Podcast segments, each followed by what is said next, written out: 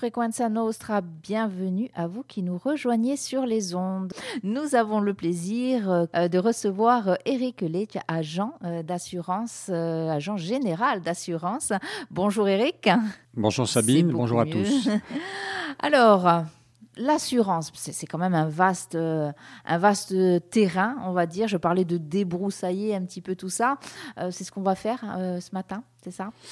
Oui, parce que je pense que c'est toujours utile de démystifier un peu les, choses et l'assurance, euh, entre autres, c'est un domaine qui est euh, parfois qui peut paraître obscur pour le grand public. on ne sait pas trop comment ça fonctionne. Euh, on voit, on voit ce qu'on ce qu'on paye, on voit pourquoi on est assuré en général, mais mais comment ça marche, on ne sait pas trop. Alors on va pas bien sûr rentrer dans le moteur, on va pas mettre la tête dans le moteur et et, voir euh, trop d'aspects techniques, mais euh, plutôt essayer de d'éclairer un peu les, les, choses et que chacun euh, bah, une vision un peu plus, plus précise de, de, comment ça marche. Quoi. Et puis, c'est vrai qu'en fait, on a tendance un peu à ne pas vouloir tout lire hein, quand on signe des contrats. Ah hein. Donc ça, on, l'avait déjà dit, hein, que c'était très important. Euh, mais des fois, quand on lit, on ne comprend pas non plus forcément. Donc un petit peu le but aussi de, cette, de ce rendez-vous là aujourd'hui, pour un peu, voilà, encore une fois, euh, c'est le mot qu'on a utilisé, que vous avez utilisé, démystifier tout ça. Oui, c'est vrai que c'est parfois un peu fastidieux de tout lire, même si aujourd'hui tous les assureurs ont fait beaucoup d'efforts euh, pour rendre les contrats d'assurance plus euh, lisibles. Euh, au niveau de l'écriture, au niveau des, polices de caractère, et aussi plus compréhensibles. On essaie de se mettre à la portée de, tout un chacun. Inévitablement, il y a des termes qui sont des termes techniques ou des termes juridiques qui, sont, qui doivent être employés. Quoi. déjà, il y, a, il y a un un élément de base qui n'apparaît pas forcément dans le contrat d'assurance, mais qu'il faut comprendre pour, euh, pour comprendre un peu le, fonctionnement de l'assurance, c'est que la base de tout dans l'assurance, c'est la notion d'aléa. L'aléa, le fait que ce soit quelque chose, l'événement qu'on va assurer, c'est un événement qui doit être aléatoire. Alors qu'est-ce que ça veut dire aléatoire? Ça veut dire d'abord que ce doit être incertain, parce que si on est certain que ça va se produire, on n'est plus dans, dans l'aléa. Euh, ça doit être quelque chose de futur. Et puis, ça ne doit pas dépendre de la volonté ni de l'assuré, ni de l'assureur.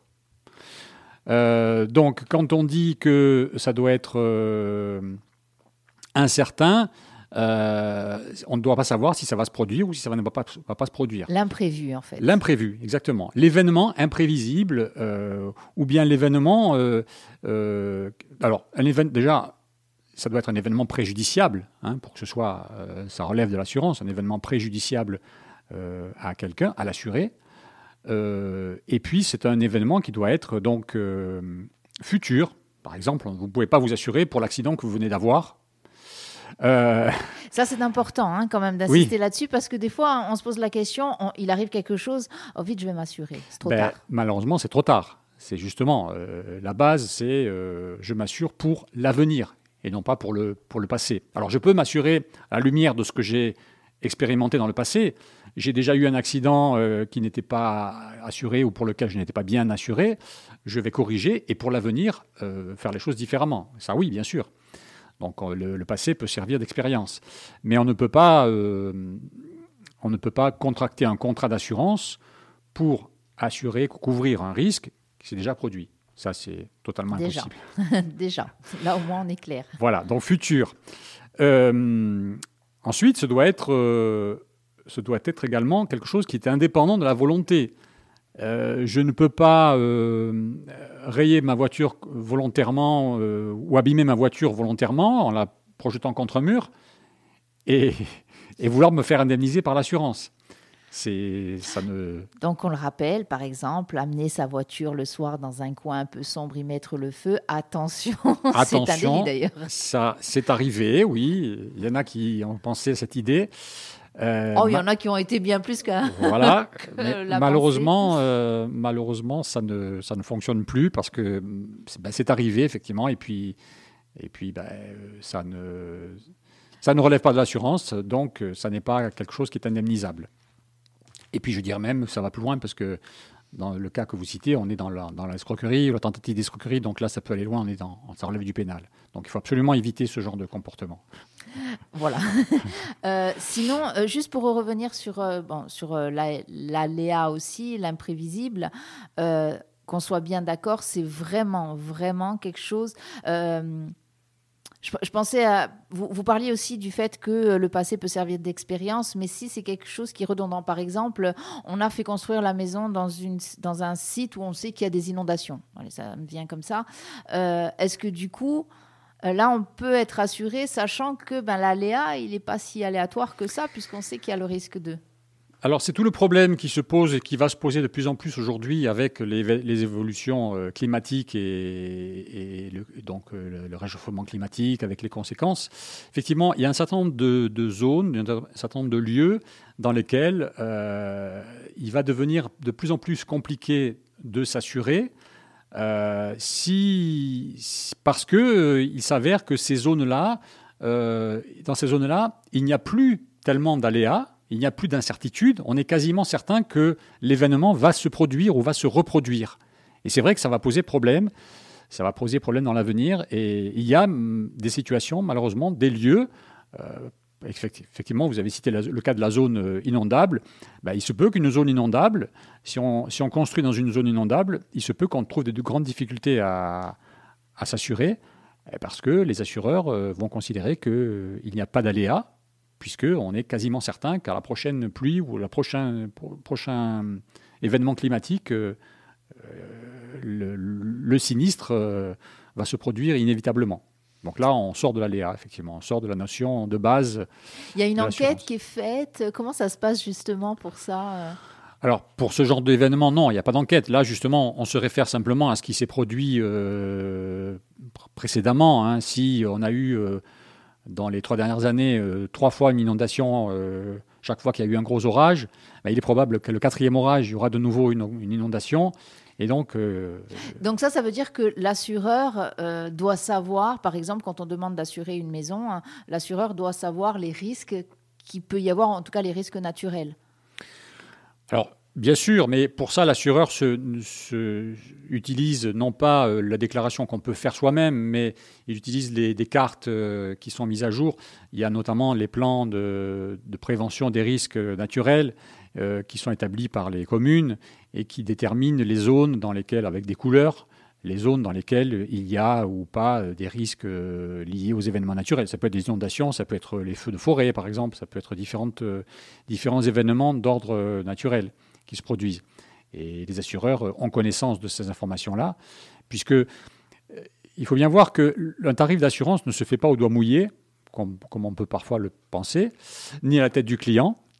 Euh, il se fait en fonction de, euh, de statistiques. Les assureurs travaillent beaucoup avec des statistiques.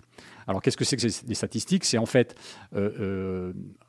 obtenir des données et cumuler des données avec des grands nombres, des grands, un grand nombre de données, et, pour, et sur une période relativement longue, pour permettre de voir justement ce qui a pu se produire dans tel ou tel type de situation, que ce soit pour l'habitation, comme vous le disiez, que ce soit pour l'automobile, que ce soit pour d'autres assurances. Euh, qu'est-ce qui s'est produit, donc qu'est-ce qui est susceptible de, se produire euh, dans l'avenir? En fait, euh, la, base du, de la du mode de fonctionnement, du mode de calcul d'un tarif, c'est ça. C'est en fait, euh, il y a deux notions qui permettent d'établir un tarif en assurance. C'est la fréquence de survenance d'un événement et l'intensité de cet événement. Pour être plus, clair, un dégât des eaux dans, des habitations, dans des euh, locaux, locaux commerciaux, etc., c'est un événement qui est fréquent, mais qui n'est pas, en général, qui n'est pas très grave généralement, ça se, ça se limite euh, à, des frais, euh, à des frais, bien sûr, de réfection d'un plafond, par exemple, mais ce n'est pas d'une intensité très importante. Et en revanche, un incendie qui ravage un immeuble, c'est quelque chose qui est beaucoup moins fréquent, et heureusement.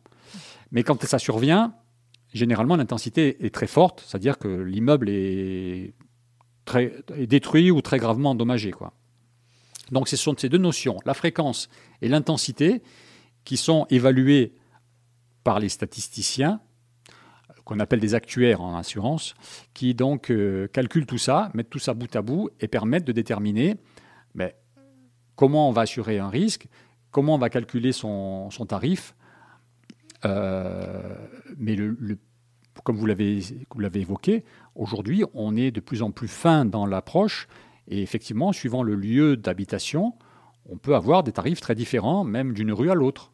On se demande d'ailleurs euh, comment vous allez calculer euh, ces nouveaux, puisqu'on parlait des catastrophes naturelles.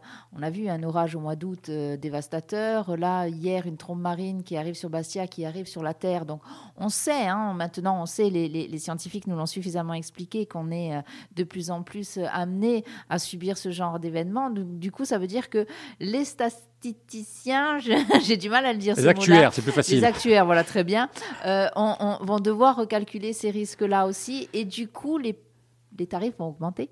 Forcément, forcément, ils vont devoir les recalculer et ils vont devoir euh, justement euh, les recalculer à la fois sur est-ce que ça va se produire, oui ou non, et ensuite, quand ça se produit, eh, quelles seront les conséquences? Est-ce que ce sera euh, quelque chose avec peu de dommages ou bien au contraire des dommages très importants. c'est ces paramètres-là qui vont effectivement influer sur le, sur le, les, calculs et l'évolution du, tarif à venir. Plus, je rajoute un élément qui malheureusement est d'actualité, plus le fait qu'aujourd'hui, euh, quand il s'agit, parce que que fait un assureur quand il règle un sinistre Il indemnise un préjudice, c'est-à-dire qu'il permet à l'assuré de réparer le dommage qu'il a subi. Mais les coûts de réparation, aujourd'hui, on le voit, ils, ont déjà fortement augmenté et ils vont continuer à augmenter du fait des événements euh, inflationnistes qu'on constate. Aujourd'hui, quand vous devez euh, réparer euh, une fuite, par exemple, ou vous refaire un plafond, ben, le prix de l'intervention du peintre, du plaquiste, euh, etc., des différentes, euh, différents corps de métier qui vont devoir intervenir, va être plus élevé aujourd'hui qu'il n'était il y a un ou deux ans, et probablement qu'il va l'être encore dans l'année qui, vient. Et tout ça, l'assureur est bien, obligé de le prendre en compte, puisque s'il doit indemniser le client pour pouvoir réparer ses dommages, il doit le faire au prix d'aujourd'hui, et non pas au prix d'hier. Pour autant, cette inflation, on a l'impression, pardon, hein, Eric, j'en profite, hein, on a l'impression que cette inflation, elle existe depuis tout le temps, depuis que l'assurance est, née, puisque tous les ans, les tarifs augmentent. Alors, on le sait, hein, les salaires, eux, par contre, n'augmentent pas, le niveau de vie euh, devient un petit peu compliqué, et même bien compliqué, la précarité s'installe, et sur notre île aussi.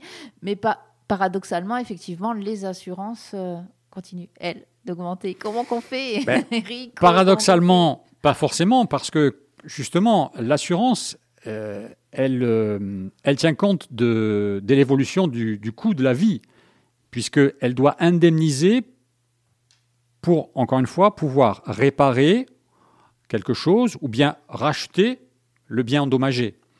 Et, euh, quand le bien, les biens eux-mêmes augmentent, ben, l'assurance doit bien, si votre voiture est endommagée et que vous devez la faire réparer, et que ça coûte 5 euh, 5000 euros par exemple, l'assureur ne peut pas vous dire ah oui, mais moi je vous indemnise sur la base de ce que coûtait la réparation il y a deux ans, elle coûtait 4000, je vous donne 4000 et puis vous débrouillez pour le reste. Non, vous ne serez pas satisfaite.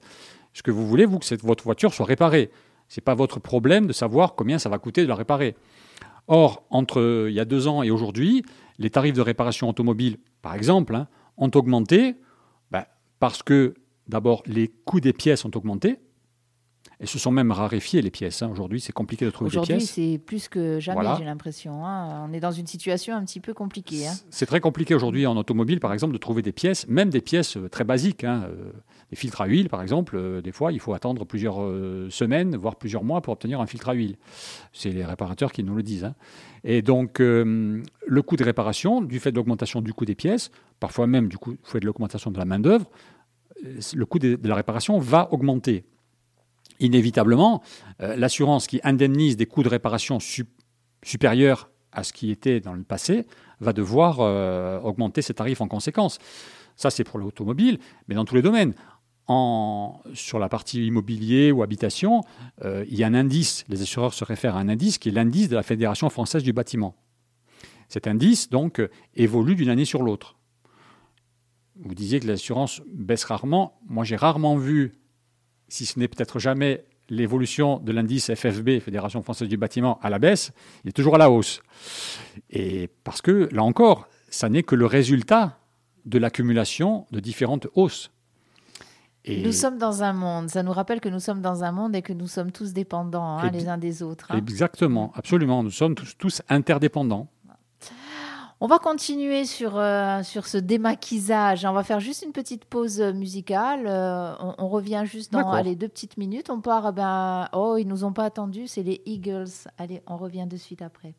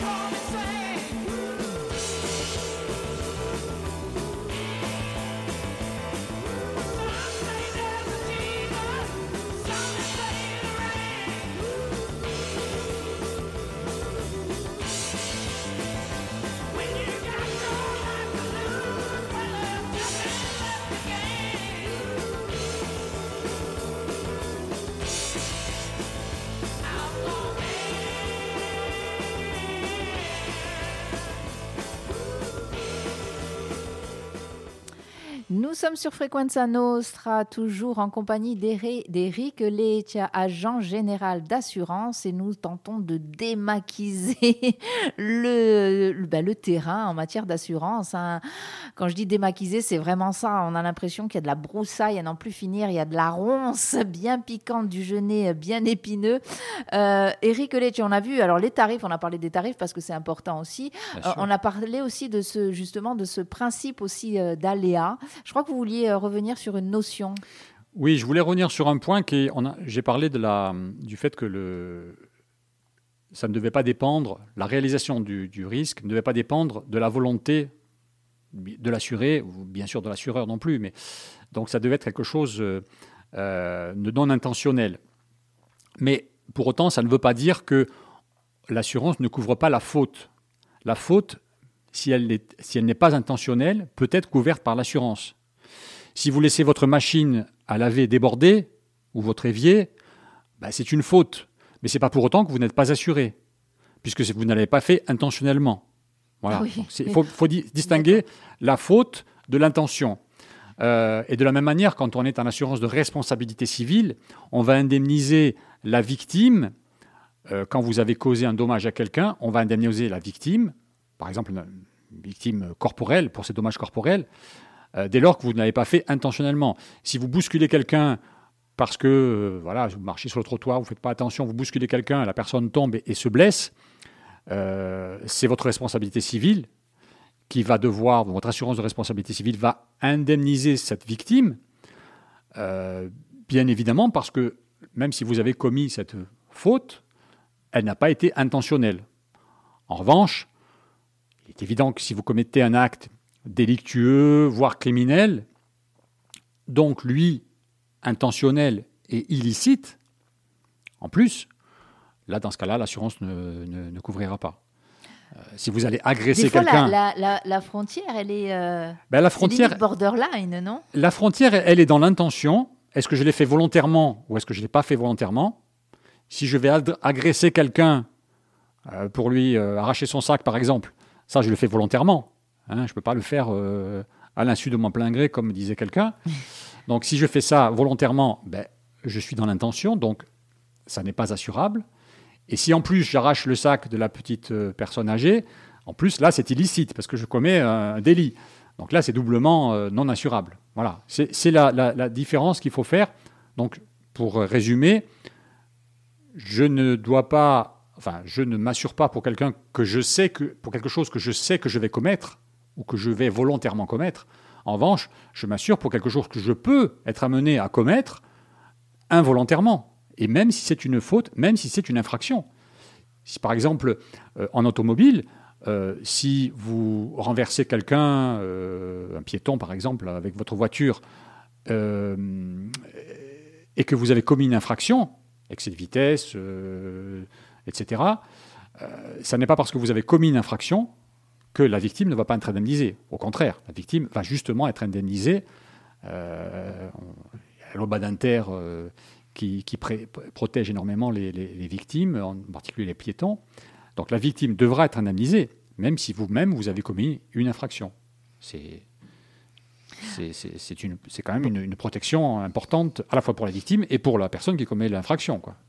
Donc qu'est-ce qu'on peut dire encore pour euh, allez, pour débroussailler, il y aurait encore plein de choses. Parce qu'en plus, les, assurances, je le disais euh, en, début d'émission, on a des fois du mal à lire le contrat ou en tout cas à le comprendre parce qu'il y a des termes très euh, assureurs, entre guillemets. Oui. Alors, il y a des termes euh, assureurs comme le, principe, le principe indemnitaire, ça apparaît parfois. Le principe indemnitaire, qu'est-ce que ça veut dire? Ça veut dire que ça signifie tout simplement que le, rôle de l'assurance va être de replacer l'assuré dans la situation où il était avant le sinistre. Et non pas de lui permettre de s'enrichir.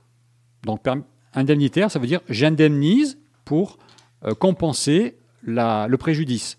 Mais il n'y a pas normalement d'enrichissement personnel de l'assuré ou de la victime par rapport à la, l'indemnisation qui vient de, l'assurance. C'est ce qu'on appelle euh, le principe indemnitaire. Euh, euh, ça se traduit notamment par la clause de vétusté. La vétusté, quand vous avez, faites justement, vous avez un, sinistre avec, par exemple, les dommages sur des biens mobiliers, il y a une vétusté qui est appliquée qui est calculé généralement par l'expert qui, qui, fait le, qui vous fait le, l'expertise euh, pour le calcul du sinistre, l'indemnisation du sinistre. Et donc l'expert va calculer une dépréciation de l'objet euh, qui peut être liée à l'usure, qui peut être liée au temps. C'est ce qu'on appelle la vétusté. Et donc l'objet ne sera pas indemnisé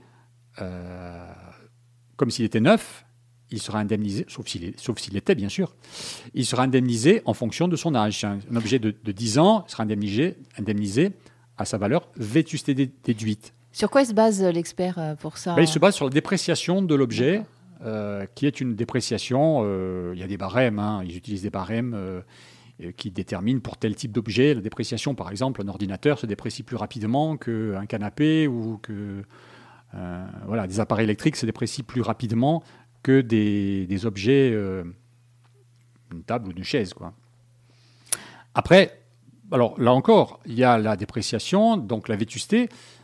Vétusté pour qu'il n'y ait pas enrichissement personnel. On pourrait penser que c'est contradictoire, mais il existe aujourd'hui beaucoup de contrats d'assurance dans lesquels on a une garantie de rééquipement à, neuf, de valeur à neuf. Donc c'est un avantage pour le client il est mieux indemnisé que vétusté déduite, mais là, on est dans le purement commercial. Hein. On est dans le commercial. Euh, c'est un avantage commercial que procure l'assureur qui propose ce genre de garantie, mais le principe indemnitaire, lui, reste bien euh, valable.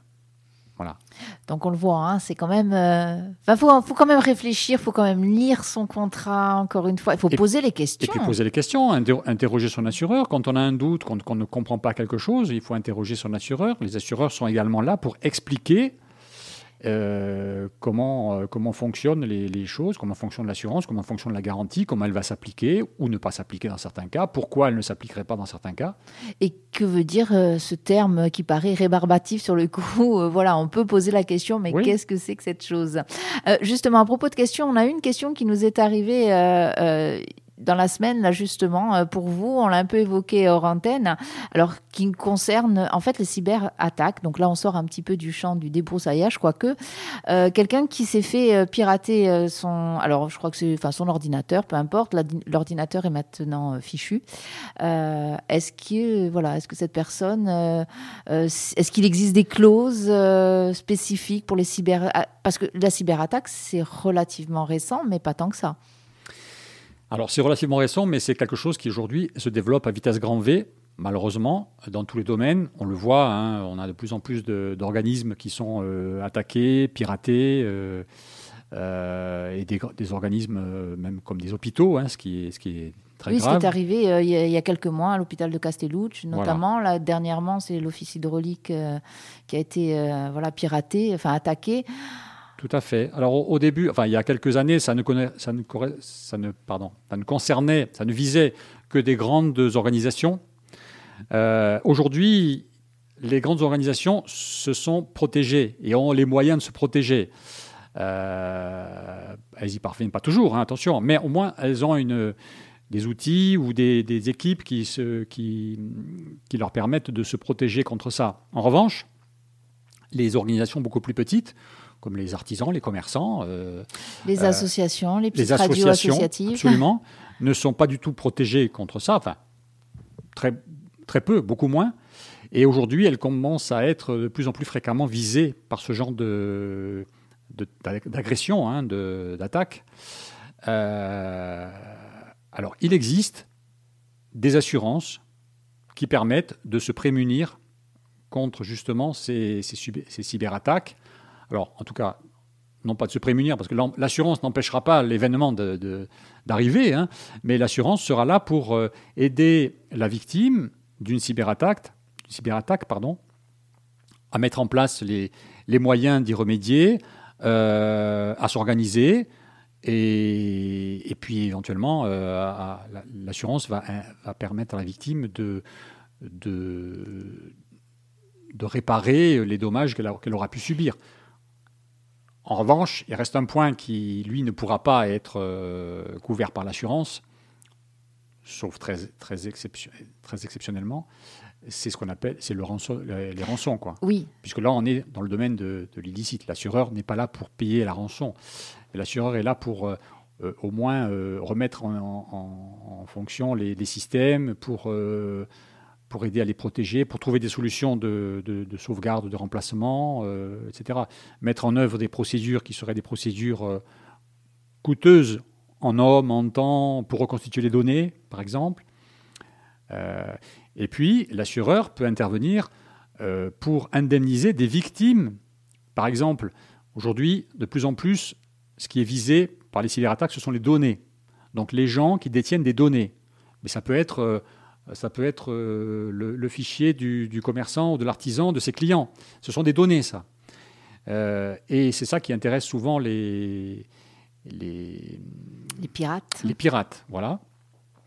Et donc, euh, si ces données sont volées, les personnes à qui appartiennent ces données, donc les, tiers, les clients par exemple, peuvent subir des, conséquences et peuvent subir des, des préjudices. Et donc l'assurance de, contre les cyberattaques va intervenir également pour indemniser éventuellement les victimes, les tiers, euh, contre les préjudices, euh, enfin, les indemniser des préjudices qu'ils auraient pu subir du fait de la perte ou de la, du vol de leurs données. Mais euh, depuis tout à l'heure, vous parlez donc entreprise, commerçant, etc. Ça veut dire que le particulier, lui, dans tout ça?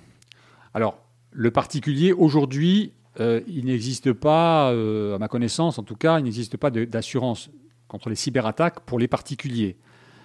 Euh, d'une part parce que ce ne sont pas forcément les particuliers qui sont les plus souvent visés, ce sont plutôt, encore une fois, les, entreprises, les, associations, les, entités qui, détiennent des données, parce que ce sont les données, encore une fois, qui intéressent les pirates.